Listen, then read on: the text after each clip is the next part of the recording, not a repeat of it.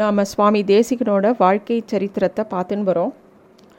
அவரோட வாழ்க்கையில் நிறைய விஷயங்கள் பார்த்துட்டே வந்தோம். எப்படி அவர் வந்து வைராக்கிய சீலராக இருந்தார் எப்படி திருவரங்க அத்தியோ அத்தியன உற்சவத்தை நடத்தி வச்சார் எல்லாமே பார்த்துட்டு வந்தோம்.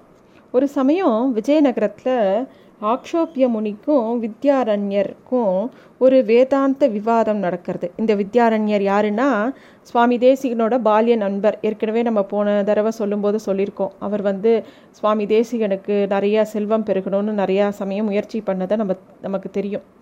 அப்போ வந்து வித்யாரண்யருக்கும் ஆக்ஷோபிய முனிக்கும் விவாதம் நடந்துகிட்டே இருக்கும்போது யார் சரி அப்படிங்கிற தீர்ப்புக்கு வரவே முடியல.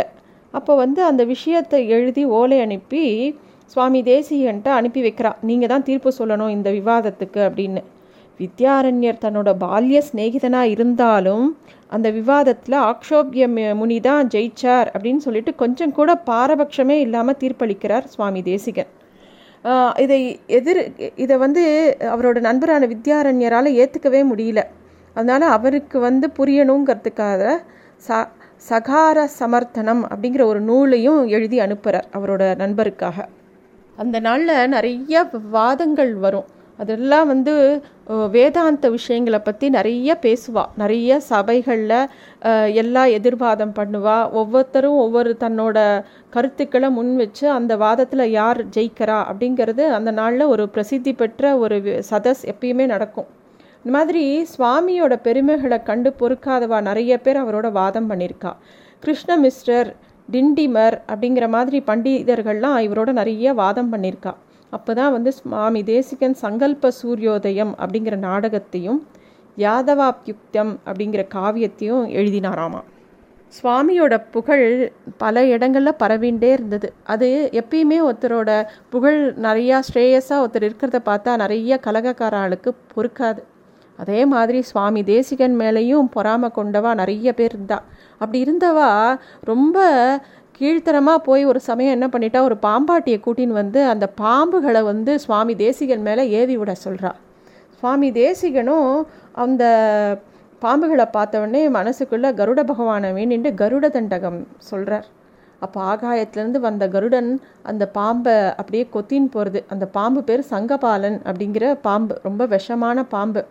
அதை பார்த்த உடனே இந்த பாம்பாட்டி வந்து இவரை வந்து எவ்வளோ பெரிய மகா நம்ம தெரியாமல் இவா மித்த கலகக்காரா சொன்னதை கேட்டபடி நம்ம பண்ணிட்டோமே அப்படின்னு சொல்லி சுவாமி தேசிகன் காலில் விழுந்து கெஞ்சி தன்னை மன்னிக்கும்படி சொல்லி தன்னோட சங்கபாலன்கிற அந்த பாம்பை திருப்பி தரும்படி சொல்கிறான் சுவாமியும் திருப்பியும் கருடனையே பிரார்த்தனை பண்ண கருடன் திருப்பி கொண்டு வந்து கொடுத்ததா ஒரு குறிப்பு இருக்குது காஞ்சிபுரத்து பக்கத்தில் திருப்புட்குழி அப்படின்னு ஒரு திவ்ய தேசம் இருக்குது அங்கே ஒரு சமயம் என்ன ஆச்சு அங்கே இருக்கிற மக்கள் எல்லாருக்கும் விஷ ஜரம். அது வந்து நிறைய பேர் இறந்து போனான். அப்போ வந்து அங்கே இருக்கிற மக்கள்லாம் என்ன பண்ணுறதுனே தெரியல. அப்போ சுவாமி தேசிகன் அந்த நேரத்தில் தான் சுதர்ஷ்ண அஷ்டகம்னு சொல்லிட்டு பெருமாளோட சுதர்ஷ்ண சக்கரத்து மேலே ஸ்லோகம் ஒன்று இயற்றி கொடுத்தா. அது மட்டும் இல்லை சுதர்ஷ்ண ஹோமமும் அங்கே பண்ணி எல்லாரையும் அந்த ஜுரத்துலேருந்து காப்பாற்றினர் அதே மாதிரி ஒரு சமயம் திருவேந்திபுரத்துக்கு போகிற வழியில் திருக்கோவலூர் கிட்ட பெருமாளுக்கு தலிகை அமுத செய்ய பண்ண முடியல. தங்கிட்ட இருக்கிற தன்னோடையே எடுத்துன்னு போகிற பெருமாளுக்கு. ஹயக்ரீவருக்கு இருன்னா தீர்த்தத்தை மட்டும் சமர்ப்பிச்சுட்டு தானும் அதையே எடுத்துட்டு ஒரு வணிகனோட வீட்டு திண்ண இல்லை ராத்திரி ரொம்ப நேரம் ஆனப்புறம் ஒரு வெள்ளை குதிரை அந்த வணிகன் அதாவது வணிகன்னா வியாபாரி அவனோட கடை வாசலில் இருக்கிற கடலையை திங்க ஆரம்பிக்கிறது. அதை பார்த்தோடனே அவனுக்கு ரொம்ப கோபம் வருது. ஏன்னா அவன் அந்த வெள்ளை குதிரையை திடீர்னு அங்கே வந்ததை எதிர்பார்க்கல. அது சுவாமி தேசிகன் தானே அங்கே வந்திருக்காரு. ஸோ அவரோட கு குதிரையாக தான் இருக்கணும்னு அவனுக்கு எண்ணம். அவன் நேராக சுவாமி தேசிகன்ட்ட போய் நியாயம் கேட்குறான் அது எப்படி உங்களோட குதிரை வந்து என்னோட கடையிலேருந்து எடுத்து சாப்பிட்லாம்? அப்படின்னு கேட்குறான் சுவாமி தேசிகனுக்கு தெரிஞ்சிருத்து. வந்தது வந்து ஹைக்ரீவர்னு சொல்லிட்டோம் உடனே அவன்கிட்டயே வந்து கொஞ்சம் பாலை வாங்கி அந்த குதிரைக்கு கொடுத்துட்டு அவர் வந்து அந்த குதிரை உடனே மறைஞ்சிடுத்து அந்த பாலை உட்கொண்ட உடனே. மறுநாள் காலம்புரை அந்த குதிரை எந்த இடத்துல எல்லாம் வாய் வச்சதோ அவனோட கடையில் அந்த கடலை சாப்பிட்டது இல்லையா அது மாதிரி எந்த இடத்துலலாம் வாய் வச்சதோ அந்த இடம்லாம் பொன்மயமாக ஆயிடுது அதை பார்த்த அந்த வியாபாரிக்கு ரொம்ப சந்தோஷம். அவன் நேராக சுவாமி தேசிகனோட மகிமையை தெரிஞ்சுட்டு அவர் காலில் விழுந்து சேவித்து அங்கே ஹைகிரீவ ஆராதனைக்கு உண்டான எல்லா திரவியங்களையும் கொடுத்து அனுப்புகிறான் சுவாமி தேசிகன் பல கலைகளை கற்றுணர்ந்தவர் திருவேந்திபுரத்தில் ஒரு சமயம் ஒரு கிணறு வெட்டுறவன் வந்து அவரோட பேசின்னு இருக்கான். அவன் வந்து அந்த கொத்தன் வந்து சுவாமி கிட்ட ஒரு வித்தியாசமான கட் க கல்களெல்லாம் கொடுத்து இது இதை வச்சுன்னு உங்களால் கிணறு கட்ட முடியுமான்னு அவருக்கு ஒரு சவால் விடுக்கிறான். அவரும் ரொம்ப அழகாக ஒரு கிணறை கட் கட்டி முடிக்கிறார். சுவாமி தேசிகனே ஒரு கிணறு கட்டுறார் திருவேந்திபுரத்தில். இப்போவும் அந்த கிணறு வந்து தேசிகனோட திருமாளிகையில் போனால் சேவிக்கலாம். ஒரு சமயம் சுவாமி தேசிகனோட தந்தையார் அனந்த சூரியனுக்கு திவசம் வருது ஸ்டார்த்தம் வருது. அப்போ வந்து சுவாமி வந்து சாப்பிட்றதுக்கு சில சுவாமிகளை அந்த ஸ்டார்த்தத்தன்னைக்கு அவள் ஆற்றுக்கு வர சொல்லியிருந்தார். அந்த கலகக்காரர்கள் எப்பயுமே இருப்பா இல்லையா? அவள் வந்து அவளை வரவிடாமல் தடுத்துடுறா. அப்போ சுவாமிக்கு வந்து தகுந்த நே காலத்தில் அந்த ஸ்ரார்த்தத்தை ஆரம்பிக்கிறார். எல்லாம் நடந்துட்டுருக்கு. அப்போ அவ வர அவர் வர சொன்னவா வரலன்னு உடனே கோவில் திருமலை பெருமாள் கோவில். எம்பெருமான்களே அங்கே வந்தாராம். கோவில்னா ஸ்ரீரங்கம். திருமலைனா திருப்பதி. பெருமாள் கோவில்னா காஞ்சி வரதராஜ பெருமாளோட கோவில்.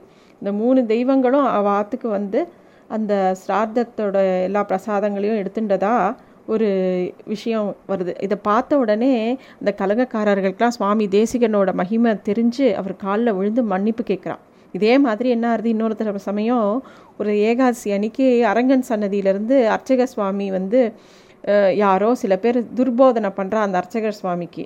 அவர் வந்து என்ன பண்ணுறார் அதனால் ஏகாதசி அன்னைக்கு ஒரு பிரசாதம் பொங்கல் பிரசாதத்தை கொடுத்து அனுப்புகிறார் சுவாமி தேசிகனுக்கு. இப்போ சுவாமி தேசிகனுக்கு வந்து மனசு கஷ்டமாக இருக்குது ஏன்னா ஏகாதசி அன்னைக்கு அவர் நிர்ச்சலமாக எதுவும் சாப்பிடாத இருக்கிறவர்கிட்ட வந்து பெருமாளோட பிரசாதம் அப்படின்னு கொண்டு வந்து கொடுத்தா அதை ஸ்வீகரிக்காமல் எப்படி இருக்கிறது? அப்படின்னு சொல்லிட்டு அவர் ஒரே கலக்கத்தில் இருக்கார். உடனே பெருமாள் வந்து அவருக்கு அவரோட ஞான திருஷ்டியில் சொல்கிறார் இந்த மாதிரி தான் எதுவுமே கொடுத்து அனுப்பல அது தன்னோட கட்டளை இல்லை அப்படிங்கிறத தெளிவுபடுத்துகிறார் சுவாமி தேசிகனுக்கு. சுவாமி தேசிகனோட வாழ்க்கை சரித்திரத்தில் பலவிதமான சம்பவங்கள் இருக்குது ஒவ்வொன்றா நம்ம பார்த்துன்னு வரோம். அதுலேயும் அவர் எழுதின கிரந்தங்கள் ஏராளமானது.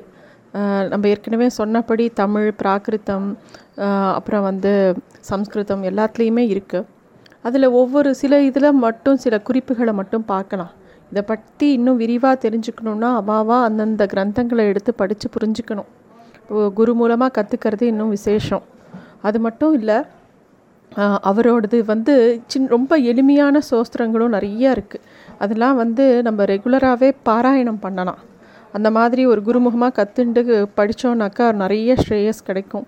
நமக்கு வந்து எல்லாத்துக்குமே ரொம்ப ஈஸியாக ஒவ்வொரு விஷயத்தையும் நமக்கு எளிமைப்படுத்தி ரொம்ப அழகாக சொல்லி வச்சுருக்கார்.